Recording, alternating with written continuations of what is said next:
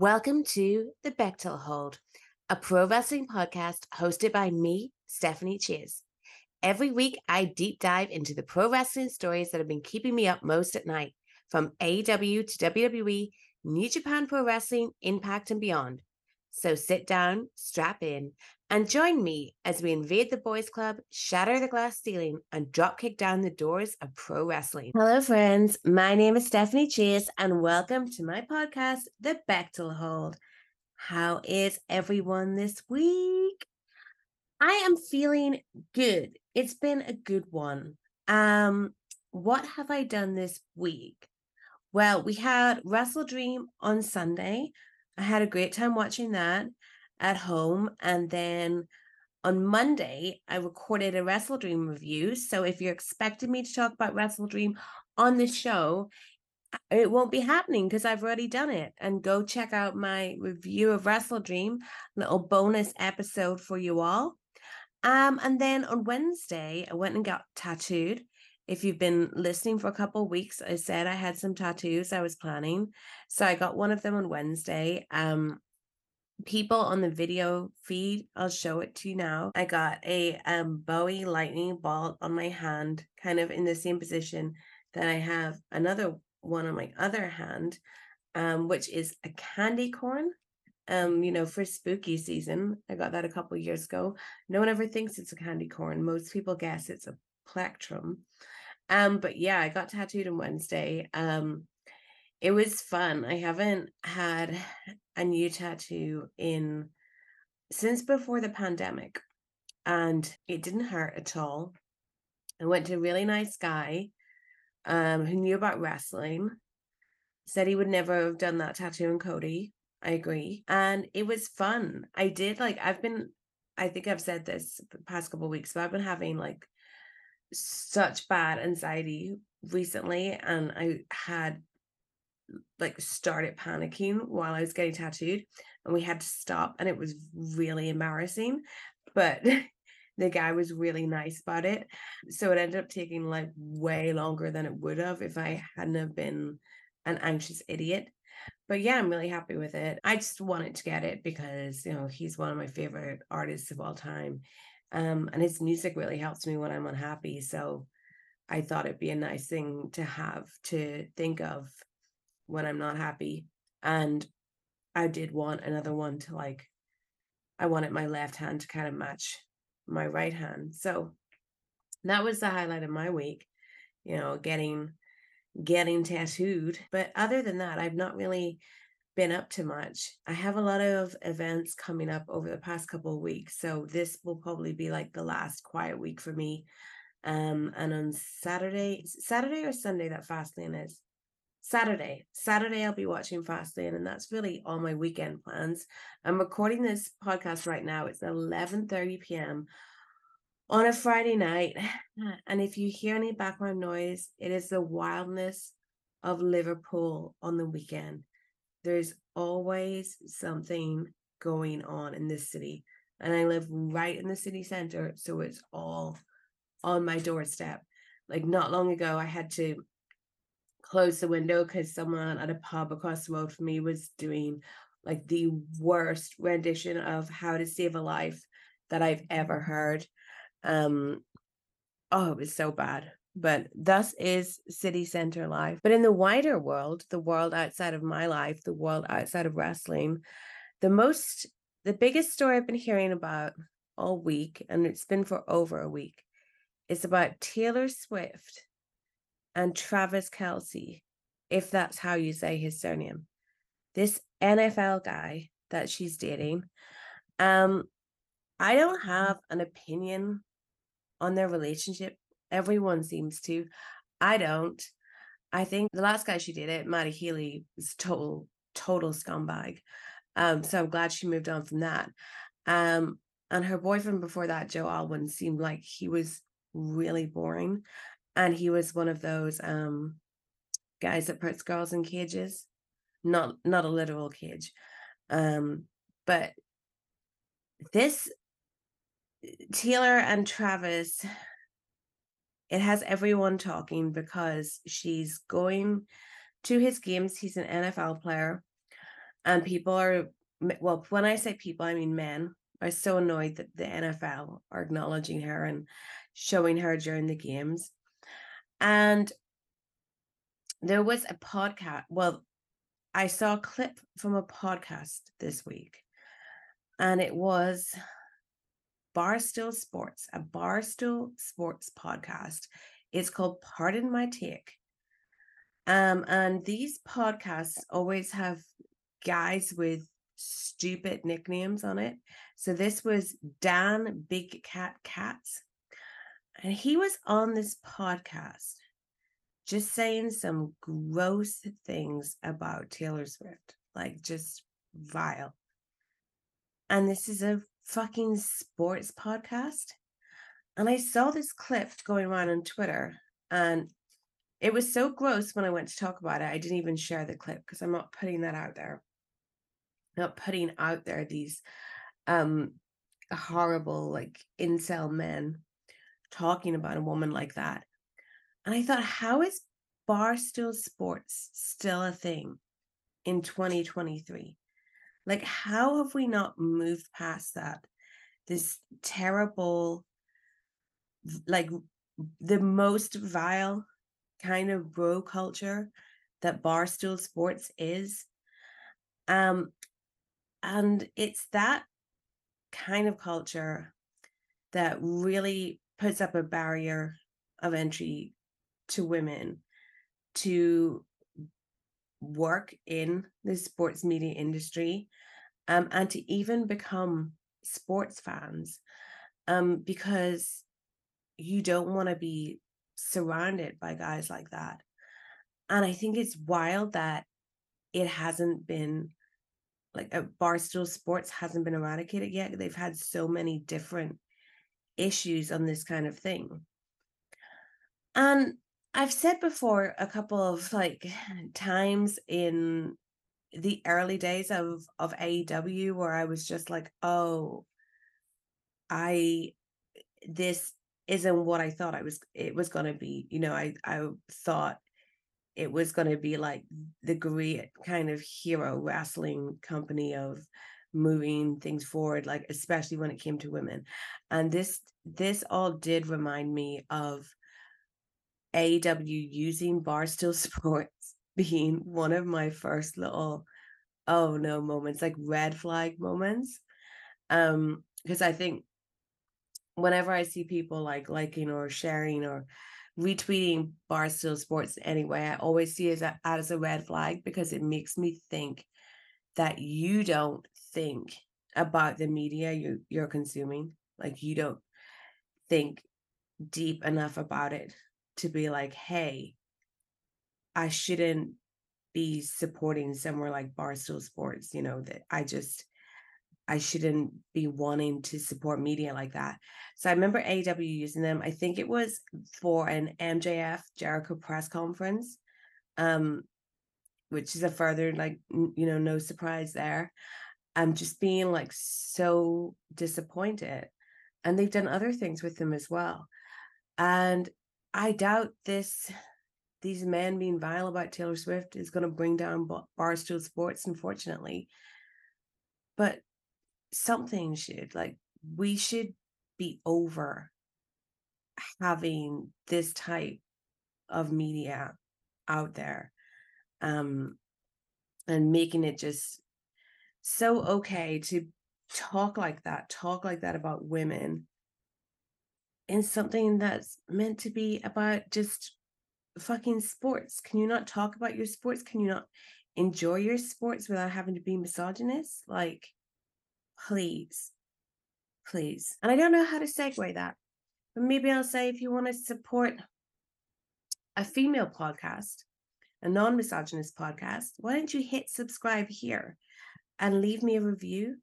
Um, and as I always say, treat me like I'm your backstage source and give me a high star rating, five, please, or 4.75, I guess. I guess. Um, but you know, backstage uh, source rating inflation, please. always appreciate it. Um, yeah, I was looking at the rankings for this pod um today uh, in the UK for the other week, and I was really shocked at how well it was doing. I didn't even expect to see myself. So that's really awesome because I love doing it so much and it made me so happy. So please, you know, give it a subscribe if you like it. And and if you want to see it on video, go check out my Patreon where you can get a one week free trial to see what that is like.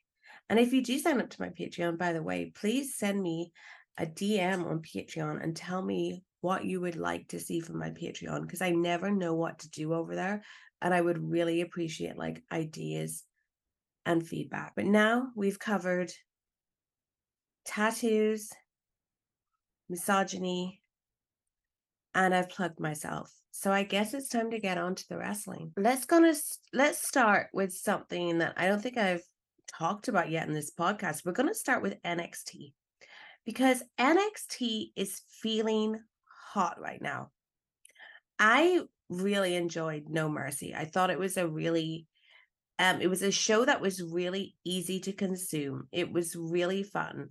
Uh, it gave me just what I wanted. I especially enjoyed Becky Lynch and Tiffany Stratton. I think Tiffany is so good considering how young she is and how new to the business that she is. And of course, WWE always it ju- it just books women's wrestling better. Like they just put a bigger, better focus on women's wrestling, and that was great. Having Becky there as champion is really helping them. Um, I like Carmelo Hay- Hayes as well. And I think the week to week shows have been really, really improving. And obviously, they're using main roster talent like Becky, like the great Dominik Mysterio, but they still have people like Carmelo and Tiffany down there that are really worth watching. And it's been a big week for NXT. They had um 857,000 viewers on their latest episode, which is up from the 636,000 they drew last week. It was their best viewership total since October 2020. It feels like Shawn Michaels has like hit his stride with his NXT management. Maybe he's been given what he needed from upper management to really make things work, but it feels like stuff with NXT is on a real upward trajectory. And No Mercy really beat out Collision. And AEW, I think, is in a really bad place with the the non-dynamite shows collision and rampage and i think that's a, a, a talking point for another time but collision had 327,000 viewers on TNT, down 41.8% from the previous week. Lowest audience in the history of the show. Um, lowest like demo rating too. So I guess everyone was watching No Mercy. It made me think of like why there would be such a drop and I maybe wondered if the people that watch Collision are not just the most hardcore AEW viewers, but like they're like the most hardcore wrestling viewers because Collision has unfortunately become skippable like Rampage. I think, in my opinion, you don't have to watch Collision. It's not like Dynamite, and it it was a pay per view weekend Collision, which made it extra feel like you don't have to watch it because the pay per view is like the next night. So I wonder if the people watching Collision are just these hardcore wrestling like completionists that have to watch everything. So they're also the same type of people that watch NXT. And then when you've got things going head to head, they pick the priority, which was the NXT No Mercy show over Collision. But this upward trajectory of of NXT as far as like the in-ring action goes um and the ratings and everything could not have happened at a better time for this brand because next week due to baseball stuff that I'll never understand though if I had to like an American sport it would be baseball. I just need the right guy to teach me about baseball Dynamite and NXT are going head to head next Tuesday. And it's going to be a war that I think might end up in a bit of a bloodbath. So Dynamite has to move because of this baseball thing. Um, it happened last year, and I think a AEW won. Um, yeah, AEW did win. But now they're going against an NXT that's been like creeping up on them. And it's crazy because obviously when Dynamite started, it was head to head with NXT. They were both on a Wednesday. And that feels like another lifetime ago. And it feels like two different companies that we're talking about because the NXT that went up against Dynamite is not the current NXT that we have. And I would argue that the Dynamite, the AEW that went up against NXT is not the current AEW that we have. And it is quite like sad in a way because I remember when NXT and AEW were going head to head. Um, it was when I was doing a show I'll not mention uh, every week, and when the AEW rating, Dynamite rating came in, and the times they hit over a million, I would be so happy, excited, and it'd be so good for them. And it felt like they were eventually going to beat Raw, like start beating Raw. And then stuff happened that that became so impossible. And now you don't see ratings like you used to, like the over a million rating and the kind of narrative has changed as well. I think people forget that, but even people inside AEW that were so gung ho, like Dynamite will beat Raw eventually, and all this kind of stuff, they don't even bother like saying that anymore. They pretend that that was never an intention, but we were kind of on that on that trajectory for a while, and then Dynamite just started slipping, and it, yeah, it feels like another company, but when they go to battle this Tuesday, I think NXT are going to beat them. They're obviously going to be suffering from a change of day, and that never helps. Um, it never helps when a show has to change. All, always sucks. But WWE have stacked this NXT to like a ridiculous level it is comical what they are doing to beat AEW, but I also say bring it on like so that we have two fun shows to watch because I will be simulcasting. I will have both shows on. There's no way I'm picking just one because this NXT show feels like anything could happen. And who knows what will happen on Dynamite, what they'll do to try and counteract things. But NXT are bringing us John Cena, Cody Rhodes, Paul Heyman and Asuka. They already have like Becky Lynch and Dominik down there. And uh so yeah, Carmelo Hayes has seen it Cena in his corner against Bron Breakker. Uh, uh no. Heyman is in the corner of Bron Breakker and Cena in the corner, corner of Carmelo Hayes, right? Cody's going to make a major announcement, and Asuka's facing Roxanne Perez. And we've heard that the Undertaker is going to be in Florida. So, like, what if they bring the Undertaker to the Performance Center? That would be hilarious. And it's just funny that they are doing all this to beat Dynamite. What has Dynamite got? Well, we got the first match of Adam Copeland. Uh, oh yeah, they're billing it Title Tuesday. Um, he's taking on Luchasaurus, which storyline makes sense, but not the strongest name opponent that I would bring in for Adam Copeland's first match. Um, we have Rey Fenix defending the international title against Jon Moxley. I guess this is where Moxley wins it back because he was never meant to lose it. Um, Bryan Danielson's taking on Swerve Strickland. That's a big match for me. That's one where I will be I'll be fully fixed on that one no matter what uh, NXT is doing. Saraya defends the women's title against Hikaru Shida. I can't see Hikaru Shida winning this because she only dropped it to Saraya at all in, and Saraya's done fuck all since winning it. but I am still waiting for Saraya to lose the title.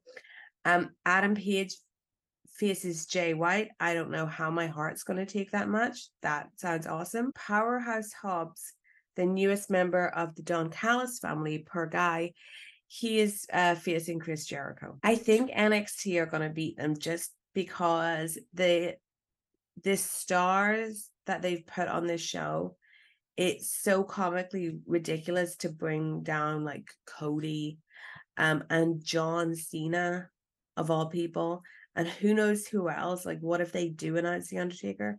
That just the sheer intrigue of that will make people tune in to NXT I think and this really made me think of talking about how AEW feels like a different company now than than back in the days of the Wednesday night wars do you remember the time that Rampage, I think it was Rampage, was going head to head with SmackDown? And then Tony started, he did like a buy in show for Rampage. And he put on Bryan Danielson versus Minoru Suzuki. Remember that time? And I remember doing a tweet and this was a, a joke tweet. I will say this now because it's one of my tweets that got me in trouble from people that like, you know, when when they just can't take someone make a making a sarcastic joke. So I said, um, something like later generations will judge people by their answer to the question of did you watch Bryan Danielson versus Minoru Suzuki um or SmackDown? And you know, you got you got the people. I always think the people that are like, you know, like they just like everything people, like the toxic positivity people, like the reason they're so toxic is because they're so fake.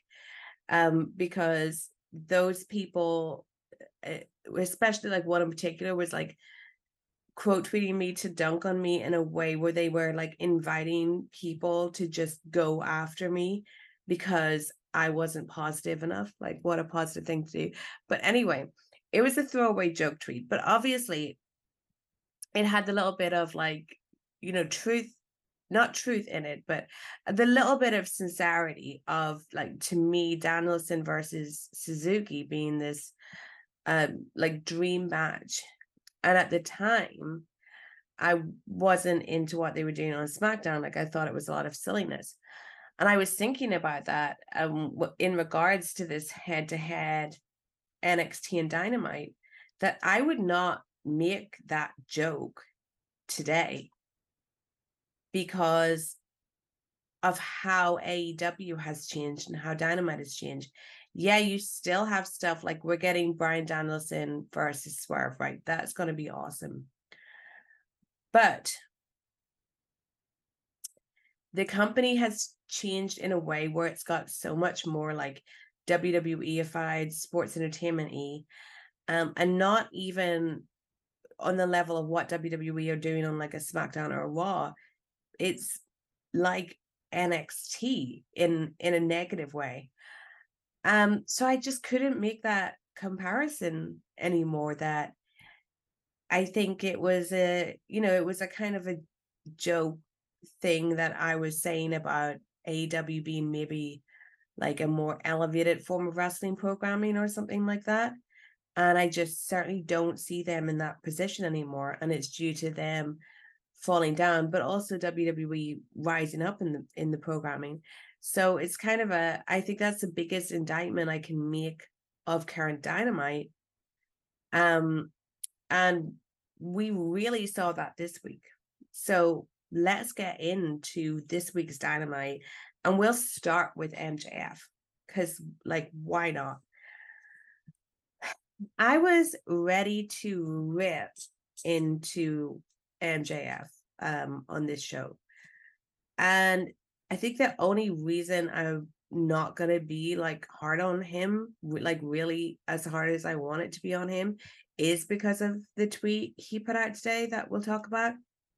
But at the same time um i don't want to like fully let him off the hook in any way because he is a wrestler.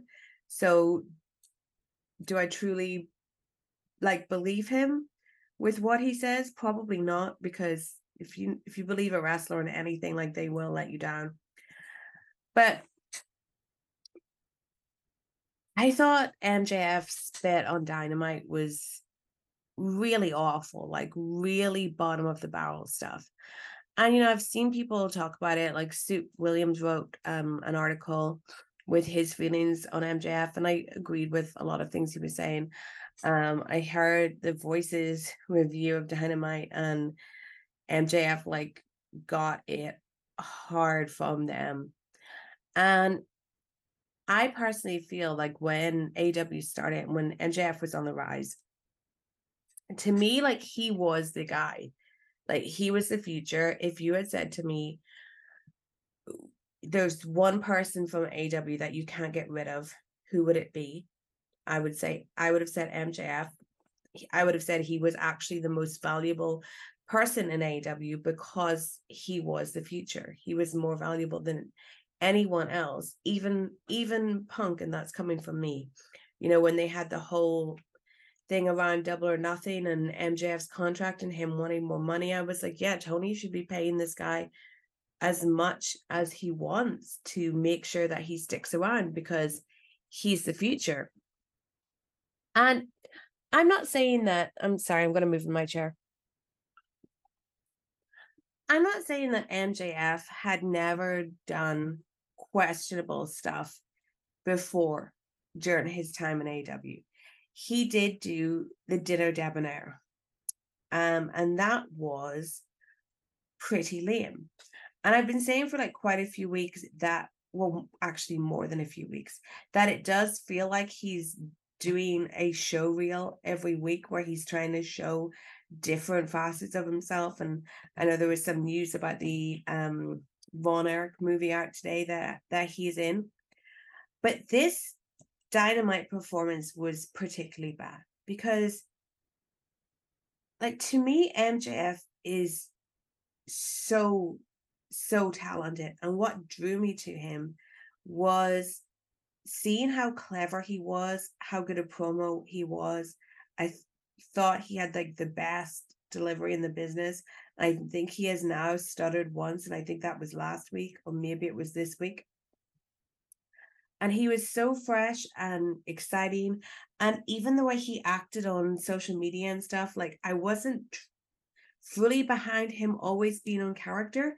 But at the same time, I did like the idea that he wasn't out there trying to get people to love him you know, desperately, the way it feels like a lot of wrestlers now are so desperate to show you that they're actually a good a good guy, even though they play a bad guy on TV. I always thought it was cool that he didn't need that really.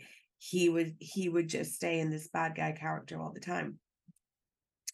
But this Adam Cole storyline, in my opinion, has been so detrimental to him. We're coming up on a year as with him as champion. And I think when we get to the end of it, it will be my least favorite AEW championship reign of all time. And I don't think the reigns have ever been particularly good. I don't think AEW has ever booked a champion well, bar maybe, but no, barring Chris Jericho. He Chris Jericho had a good AEW championship reign. He was the first champion. They built him like a star that everything revolved around. But then when you get to Moxley's reign, I think they were still booking as if Jericho was the champion, like because his segments and stuff seemed more important. And I think that even carried through to when Kenny was champion.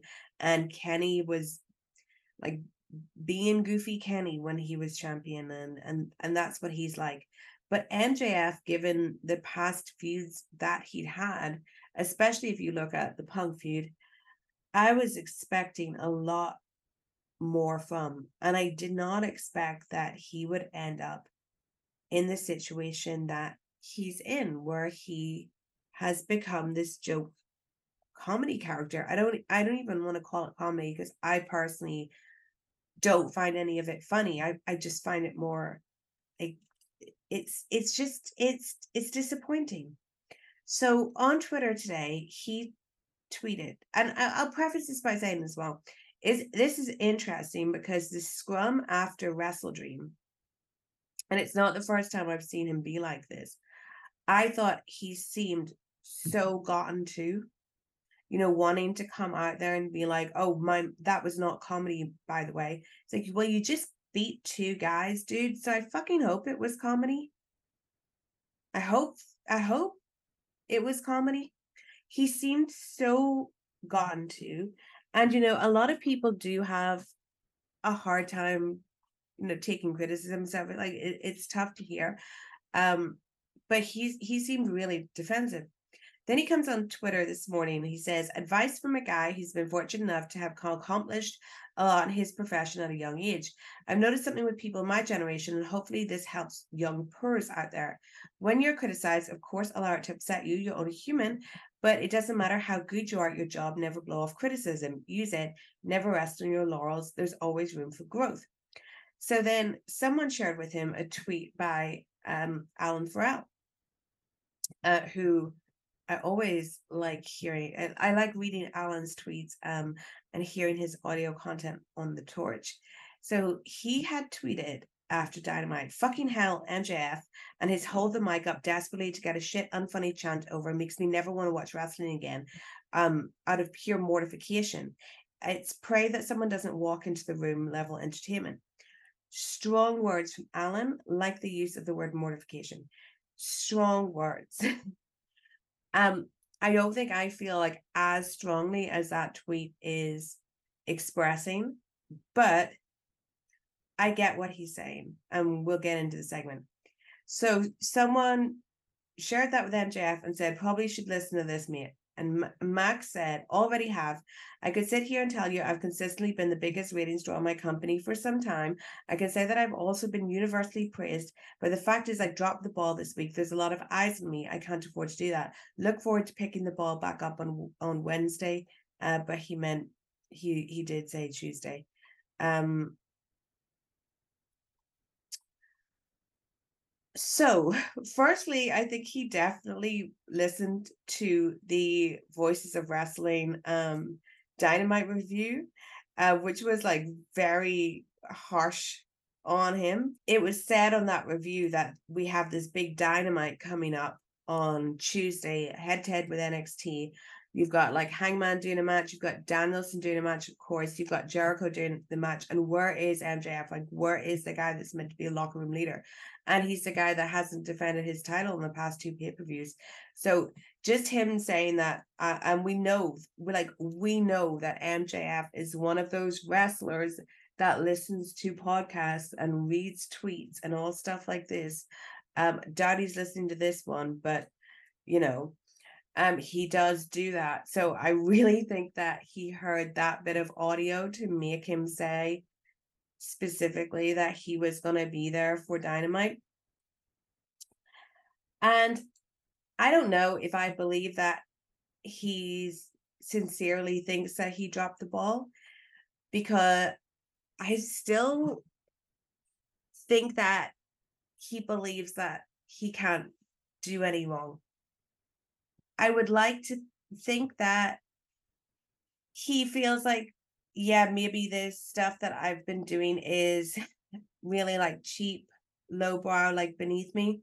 But MJF's a really hard one because we really get no indication of what he's like as a person because he doesn't give much of himself away at all. And it's just been so disappointing the stuff he's been doing. I thought that, you know, two weeks ago when he said the tofu thing to Jay White, it was not funny. It wasn't a good read.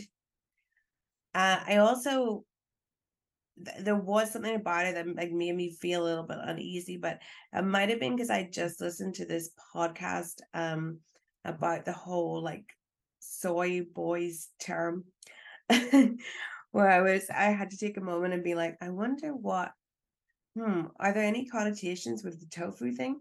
Anyway, it just wasn't, it, it just wasn't good. And then he comes out this week on Dynamite and he's just doing like the worst stick of getting the crowd to chant his silly things. And then, of course, he calls Juice Robinson a, a talentless taint. So he says taint on TV. So we're all meant to be shocked and outraged that that this man said taint. Um, my poor mother didn't know what a t- what taint meant, and I told her I wasn't going to explain it, and I also told her not to Google. But he's getting the crowd to chant that, and I'm just like, what is this? Like, we've seen this guy go from someone who could tell such good stories that you really felt like he did with Punk to getting trying to make a crowd of people say taint on TV, then he does keep elements of this kind of like bad jock humor stuff a lot that I don't like. It's kind of like how even when he's being a baby face, he'll be nice to fans, do all this, you know, like nice trying to be a better person stuff, but he'll never stop calling women rats is something that I've noticed. He never he, ne- he never lets go of the rat thing. Um he's still a baby face doing that. But it was bad and I don't think this this character shift in MJF is doing good for business. Like I really don't. He may have some good like quarter hours, but live attendance is so bad. People might cheer for him in the arena, but the crowds that are cheering from him in the arena are are smaller crowds than they should be, like at this stage. And I always think of the time, and I forget what press conference that this was at, but I always have like little mental notes of like moments in AEW history that I think were important and other people aren't thinking about. And this was what press conference was this at? One of the press conferences, there was a question about MJF getting some cheers.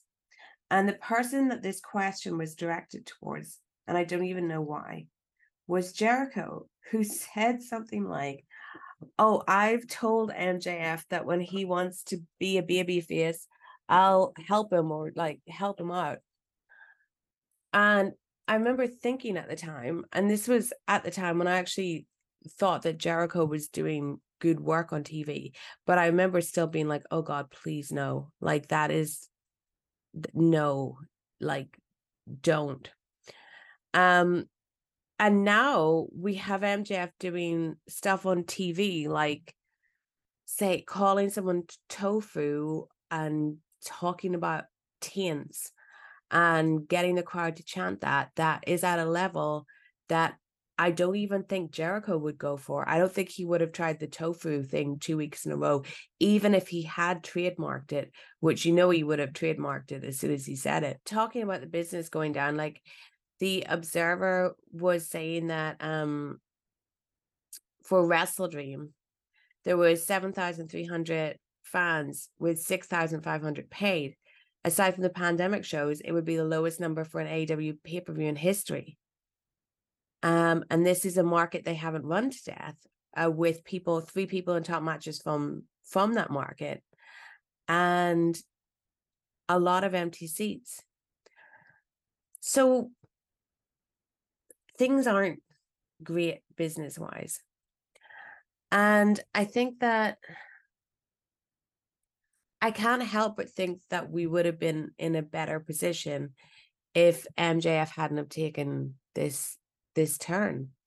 Because I get thinking that we should that AEW should appeal to more of a WWE audience, but they were doing so well without doing that like the times when they were hitting a million going up against NXT was because they were offering an alternative to WWE.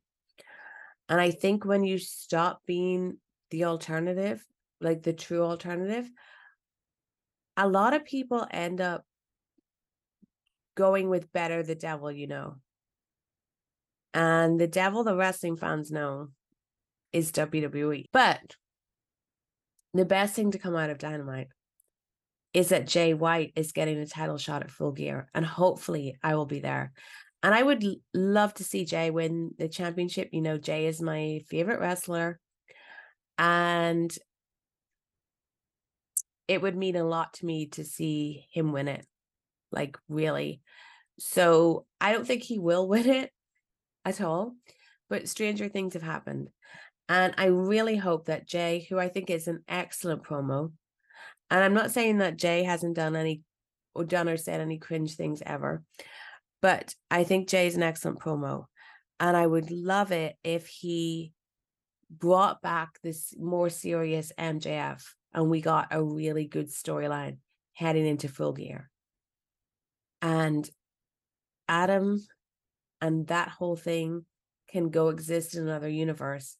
Because I think even if you do think that what MJF's doing is like fun or harmless or funny or like whatever, do you really think it should be being done with by the world champion?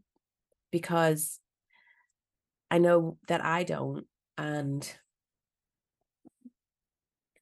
I think in some way they've been trying to like replicate the bloodline stuff. And I do really like the bloodline storyline. And there are some bits of the bloodline stuff that have been cheesy or whatever. But all in all, like Roman's a serious guy who never looks like a dork. And MJF getting beaten down and then still saying tofu on Wednesday, he looked like such a dork. He was so just uncool. So the Adam Cole segment. Oh, I don't want to sound like a crump. but I do think this was one of like the worst slash most embarrassing moments on AWTV I can remember. Firstly, this thing plays with no audio, but not for me because I was watching on Fite. So we got we got the audio. Conspiracy theory. Did TNT see this segment before Dynamite and play it with no audio on purpose? Because this was not even like national TV ready. It didn't even look like it was filmed in good quality or anything like that. But it was just like painfully unfunny. I don't even get what was meant to be funny about it. Adam moving furniture on one foot, whatever. Um, it was it was just it was bad. It was embarrassing that it played with no audio. It was then embarrassing that they had to run it again so that everyone could hear the audio. Um, and then it was embarrassing that like some of us viewers didn't get to see the end of the Adam Copeland segment because they had run this again. And if you're going to do comedy, like at least try and make it funny. This just wasn't. It wasn't like doesn't the Big Bang Theory run before Dynamite? And I think Big Bang Theory is one of the most unfunny sitcoms, and they wouldn't have a skit a sketch this bad in the show.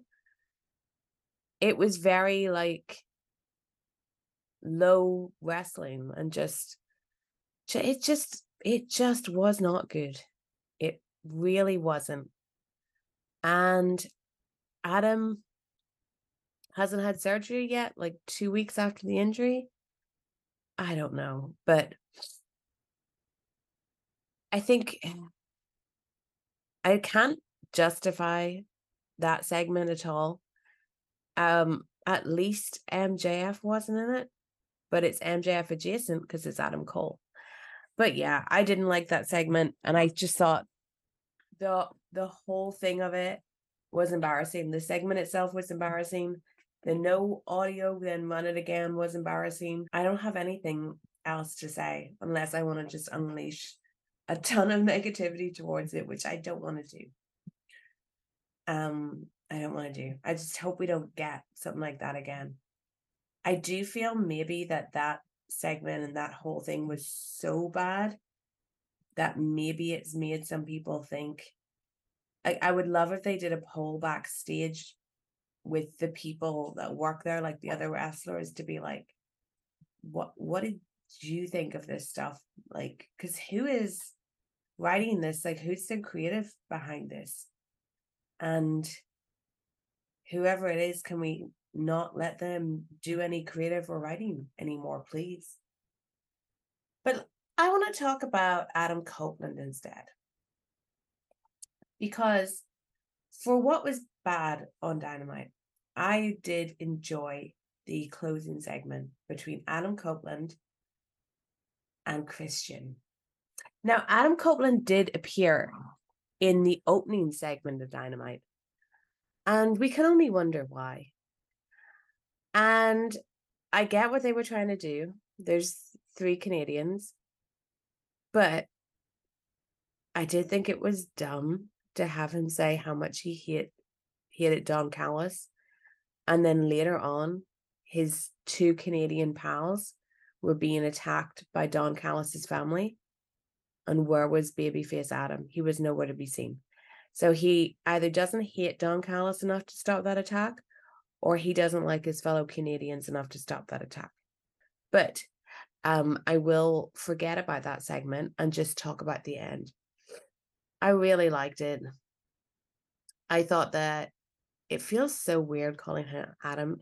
It feels like I'm pretending to know him. You know what I mean? You know, when people talk about punk and they call him Phil, which I've been guilty of, and you're like, oh, they're like pretending they know him because they're using real name. It really feels like I'm doing that when I'm talking about Adam slash Edge. But um I thought it was really good. And I liked him you know, saying that he'd seen the bad stuff that Christian had did, but they've been friends for so long. His daughter wanted him to go be with Uncle Jay. I d- I wouldn't have called him Jay, but still. And then Christian getting the go fuck yourself, the hug, and then the go fuck yourself. It was great. The fuck was unbleeped on Fite, so we got to enjoy that in all its glory. And I really liked it. And it made me feel if you listen to my Wrestle Dream review, I wasn't negative or positive really on on Adam. I was like, give him a chance. There's definitely stuff he did in WWE that I really didn't like. Um, he can't change his age, so I'm not gonna change my mind on the fact that we are stocking up on too many older guys. But I was being open minded for Adam, and this segment really set him off on the right foot with me. It's so funny that Christian got to say, "Go fuck yourself," because remember that wild time when Jericho tried to get GFY over, uh, like to the point where he actually trademarked it and he released a t-shirt and everyone was like, dude, nobody says GFY. And then Jon Moxley said, go fuck yourself on Dynamite. It was off the cuff. He was um saying it some idiot heckler in the audience. And then that just killed Jericho's thing and I still don't know what where he got GFY from. I honestly think that a young person played a trick on him to say that this was something cool. Like, like I don't know, like he was trying to like chat up a 20 year old at a bar or something. And you know, when you're trying to get someone away from you, um, and you just tell them wild lies, like ladies do that sometimes to annoying guys. I bet, I bet, I bet some girl told him that like GFY was this thing that all the cool people say because that was so bizarre that like that they tried to get that over as a thing like what like adults not being able to say fuck and instead having to say GFY. It was so strange. So it's just really funny that Christian actually got to say go fuck yourself on TV, like even though fuck was bleeped. Um, it was great. It it was like it was like a Canadian on Canadian rib. Um, but yeah, I just like the segment and Christian has been so good. Like he's been a revelation, really. Um, I love everything he's been doing recently. And I am now feeling like Edge. Oh, I said Edge. I'd been doing so well saying Adam. I now feel like Adam might elevate it even more and I'm looking forward to see what seeing what they do with him. I guess the only negative is that Edge wasn't. Oh, did it again. Adam was not a ratings draw, but Adam was never a ratings draw. Let's be honest. Benno and I played a game last night, and I'm not going to release publicly the conclusions I came to, but he basically asked me all the all different famous wrestlers and asked me if they were a draw. And pretty much the only people that I came to the conclusion were were Austin Rock and John Cena. Um, and Adam has been like a negative draw in the past for WWE. Like they put him on NXT once and he tanked it. So he doesn't bring in the ratings. Um, his videos did really high YouTube numbers. Um, and I do wonder if that's just like WWE fans being intrigued to just see the clip, but that's not going to translate to them ever watching him on TV or ever going to an AEW live show. So if the ratings are going to improve, uh, it's not going to be because of the appearance of Adam Copeland. We're going to have to, you know, get some great storylines going. But there's potential with Adam and Christian, I think, to do something really awesome. Um, the only other thing to mention from Dynamite was that Wardlow came back. Um, and I think he's walking out the door soon. he was just like the mismanagement of Wardlow is uh, a bad, interesting thing. Like what happened after that double or nothing, how they did not capitalize on how over he was after double or nothing is beyond me. Everyone, if you've never seen it, go back and watch my interview with Wardlow where we we talk about that because I believe he was so genuinely pissed. And if MJF you know, like threatened to leave or whatever, um, because of money before the double or nothing match and all that stuff. MJF in the end ended up getting rewarded way more than Wardlow did because Wardlow never got that big push. They never got properly behind him. And it's all been really stop start with him. Um, losing the hair, I do think was a mistake. He had a much cooler look before that. And they just don't, don't know what to do with him. So he came back on Dynamite. He destroyed Griff Garrison. Then he walked off through the crowd. Uh, I guess we're meant to think it's a Wardlow reboot. It's another go with Wardlow, another run with Wardlow. And I think that's like the intention from management. But if he hasn't already re-signed a new contract, I can absolutely see him being a guy that's out the door because I think he's a probably pissed with everything that happened. Um, and B, he could just use a change of scenery and a fresh start. So, welcome back, Wardlow. We'll see how long we have you for. And that kind of brings me to what was said in The Observer this week that one person in WWE noted that they believe the wrestling war will turn into WCW or TNA or Bellator as a competition in the sense that there will be signings of older talent from WWE with names, while WWE will take AEW's younger talent. Um, and I do think that that is something that's going to happen. The people that I can see going are Wardlow. Yes. I can definitely see Ricky Starks leaving if he already if he hasn't re-signed already. So everything I'm saying here is with no knowledge of people signing. Um, but Starks definitely with Cody over there and with Jade over there too. Powerhouse Hobbs, I know they're trying with him and the Don Callis family, but getting into that certain orbit never works for people. So I could see that him being another person that would want to go.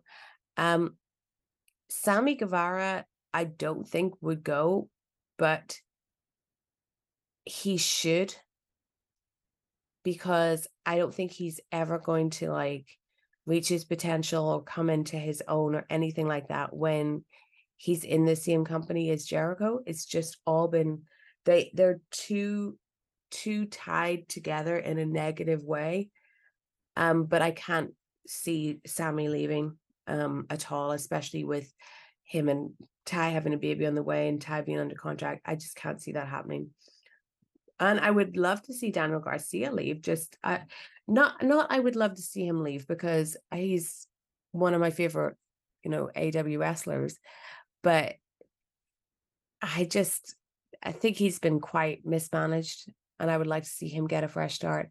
I think he he's a much better AEW wrestler than he would be a WWE wrestler, but they just do strange things with him in in AEW, and I'm not sure they do any worse with him in WWE. Like Daniel Garcia, from what I read, gets pinned on Rampage by Jeff Hardy.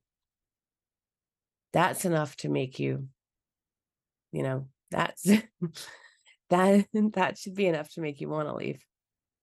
But we are entering an exciting time here with m- movements and companies. You know, we got AEW has Edge and WWE has Jade Cargill. So it is unfortunate that AEW is taking an, an older person when WWE gets a young, hot, fresh talent. Jade has not debuted yet, though. If you're listening to this after Fastlane on Saturday, maybe she has. And I spent some time this week doing a little deep dive investigation um, into things Jade Cargill said before leaving AEW, because at the Wrestle Dream Media Scrum, Tony Khan was basically saying that maybe she left due to money because he offered her like two amounts, very generous amounts that she said no to. And I think money does factor in a lot of things. And I don't think we'll ever like truly know why Jade Cargill left, but I don't think that money was the biggest factor. And it's so interesting to read stuff that she said two years ago and when she first came into AEW and just try and piece together what happened. Because to me, I can't see it being about money. Um, and the most interesting interview to, to look at is her appearance on Talk is Jericho because it's a you know long form podcast. So she got a lot of information out. And in that interview, like she talked about how rich she is, that she doesn't need wrestling, she doesn't need the money from wrestling. And she talked about her experience, you know, originally with with WWE. Um, she did a WWE tryout. And she kind of talks about feeling that WWE wasn't as a secure place to land because one of her friends uh, got fired from WWE, got released um, without warning. So she did, she felt like AEW was way more secure, and she says that WWE like maybe questioned her commitment because she was so rich, um, and she just didn't feel like comfortable making that move. And interestingly, she talks about basically being in a car with Jericho where they have this this like you know, conversation that led her to choose AEW. And then she has a separate conversation with him where they sort out that she's going to be keep the name Jade Cargill. And like she says here, like AEW came about. I came here, I got experience, I felt calm. I remember you, as in Jericho, had this conversation in the car. I felt at ease about the decision I wanted to make. I didn't have to relocate. I felt at home.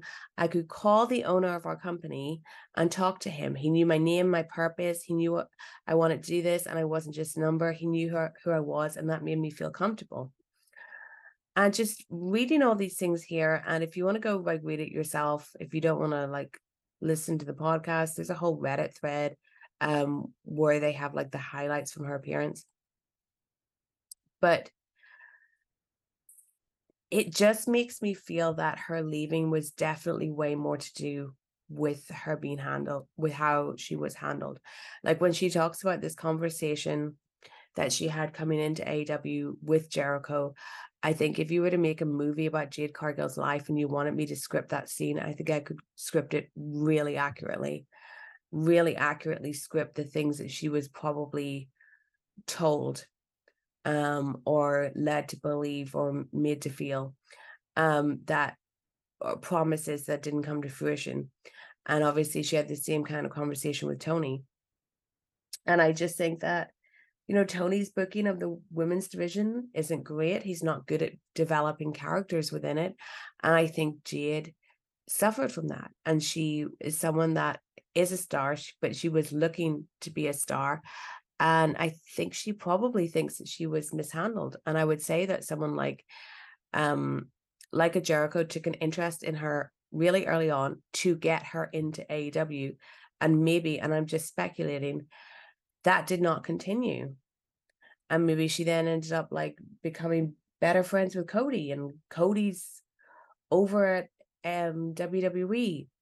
And maybe she had the initial idea that if she went to WWE, she would at risk be at risk of being cut, like so many people are.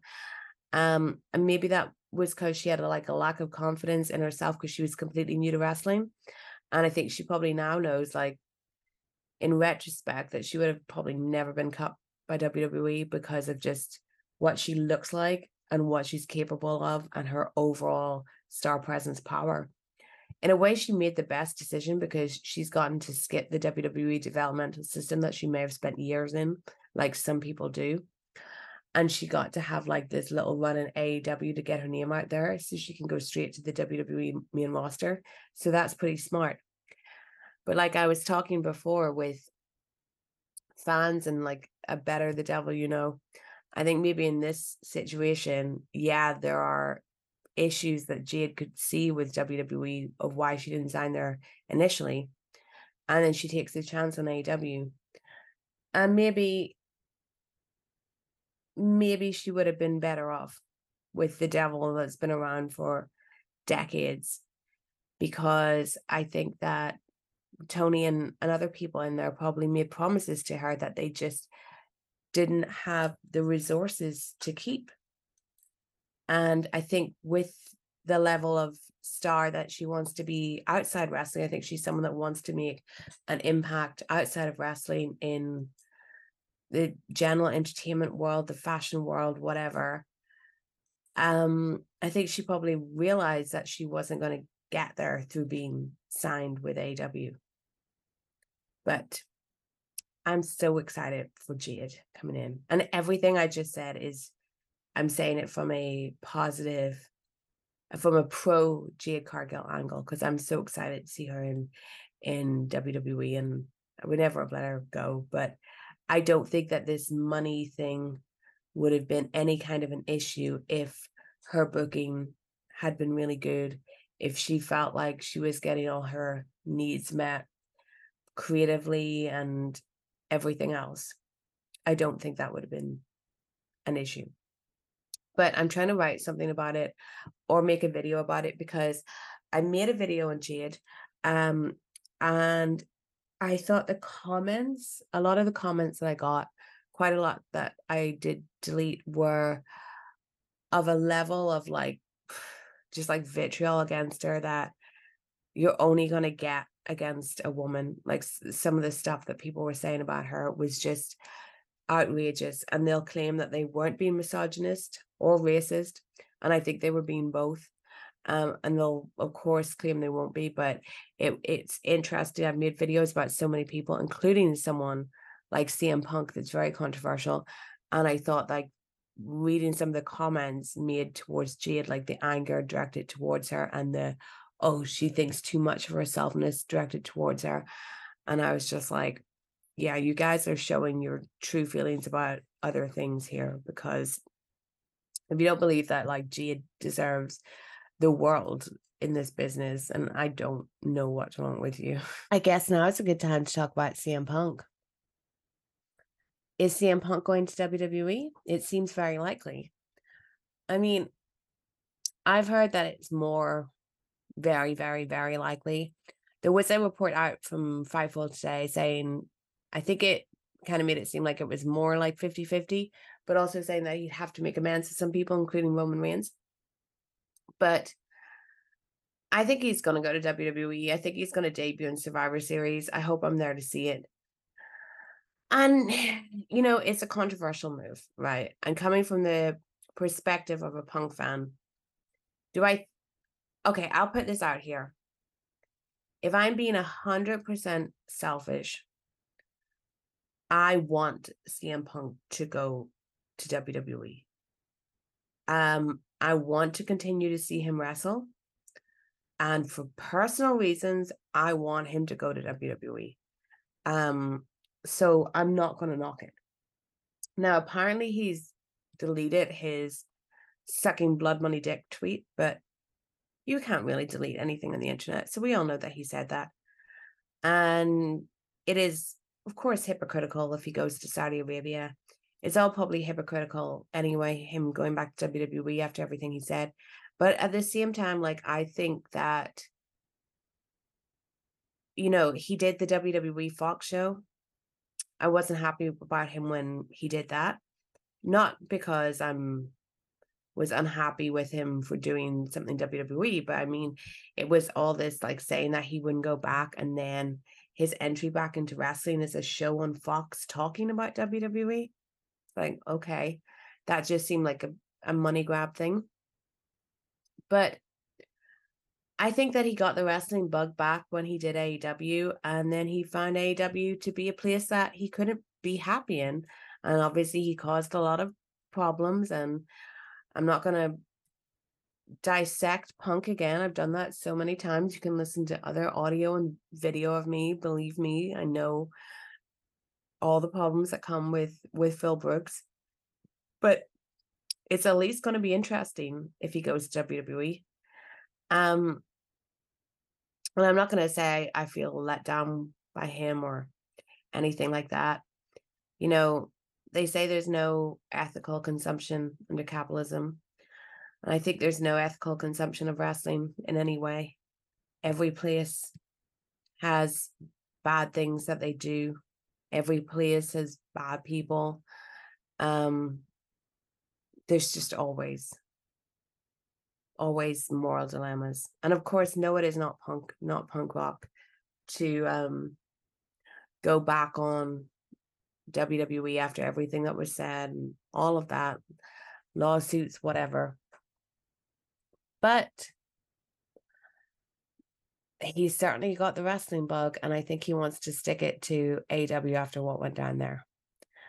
And Benno had like a little bit of a conspiracy theory on the Grapple weekend show where he said that when you look back on it, it might feel like Punk that time he went to visit Raw knew he was done with AEW, but they weren't going to let him go. And he was at WWE seeing that everything was cool, he made amends with the Miz. He talked to Triple H. And then once he got back to AEW and he did a show in Collision, he did not give a fuck about being fired. And he did whatever he wanted to. Um, and maybe had the slight hope that he would get fired so he could go back to WWE because he just couldn't get along with people in AW. But if I'm being 100% selfish, I will be happy to see a um CM Punk in AEW. I really will. Because I just want to see him wrestle again. So that's really like my only take on it. And I think it's going to happen. I think it's going to happen. And I hope I'm there. My final thing to say is a little bit about Matt Riddle. Because last week, given the time that that I did my last podcast, um, I didn't get to properly take Dave Meltzer to task for the absolutely disgusting way he spoke about Matt Riddle in The Observer last week. Where so he he's clearly like close to Matt Riddle. Like Matt Riddle's clearly one of the guys he talks to. Um, and the way he wrote about Riddle, it was like a it was like he was writing for Tony Khan to be like, hey Tony, you should bring this guy in. Um, and the way he framed Riddle's serious sexual abuse and other kind of abuse allegations were complaints made by ex partners that's not the exact uh, wording, but it was it was something like that, like complaints made by former partners after the relationship ended, which made it sound like um a lot of uh, his ex girlfriends, like as soon as he broke up with with them, started talking shit about him. It didn't make it sound like what it is: serious abuse allegations and allegations, enough allegations that show a pattern of abuse allegations, allegations. We're talking about allegations. And if Dave didn't want to say things because they are allegations, he could have just said that there were sexual abuse allegations. But he framed it in a terrible way, in a terrible way that um, really minimized them and puts the idea is designed to put the idea in the head of the reader that these are just pissed, vengeful exes. Um, and I thought that was that was really gross. And Dave does not have a good history of reporting about these kinds of things, and he should be taken task for it. I felt like, you know, I put out there on Twitter. I felt like tweeting him. I also felt like writing him like a really lengthy email, um, just about how he handles issues to do with women and stuff he should maybe think about. But I was basically advised against that, and because it wouldn't achieve anything. Um, but you know what? I would love to talk to Dave about these kinds of things because this is the man at the top of the industry, the media part of the industry, and it's never getting any better if this is how he handles things.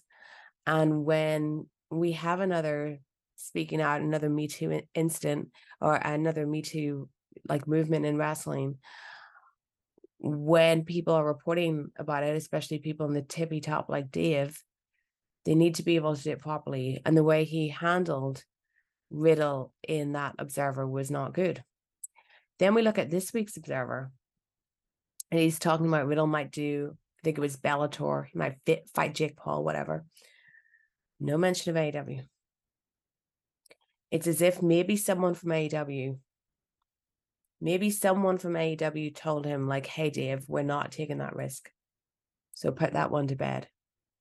And there was a video of Matt Riddle, like drunk at an airport that came out um just like a day or two after that previous observer. But yeah, I feel like somebody somebody messaged Dave, somebody from AEW, and was like, please stop making it seem like we're thinking of bringing Matt Riddle in because we're not and I really hope I still really hope they're not.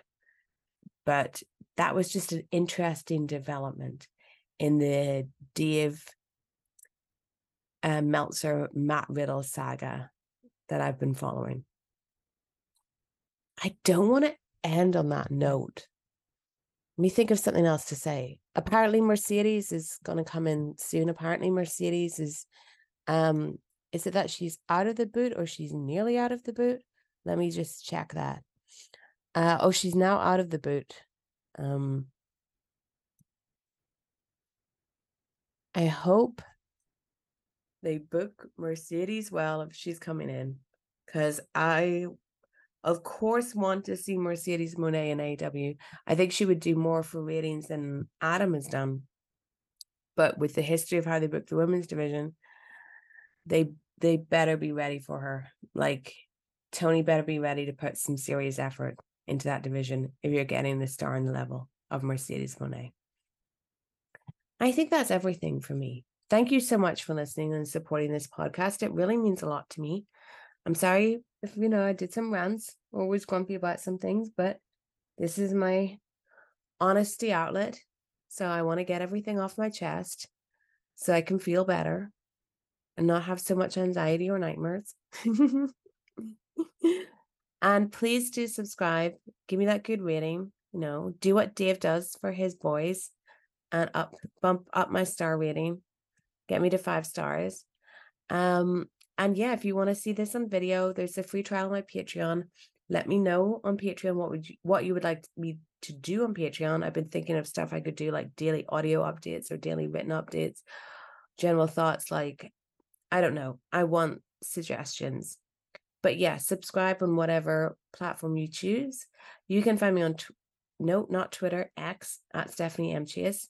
You can find me on YouTube, Stephanie Chase Wrestling, on TikTok at Stephanie M. Chase, on Instagram at Stephanie M. Chase. I did the Fightful Predictions show um, today with Astrid Pizarro. We talked about Fastlane. It was really, really fun. So go check that out, you know, and give give Astrid a follow while you're at it. And yeah, Thank you so much. Lots of love to you all. Please no one tell MJF how much I slag him off. Bye.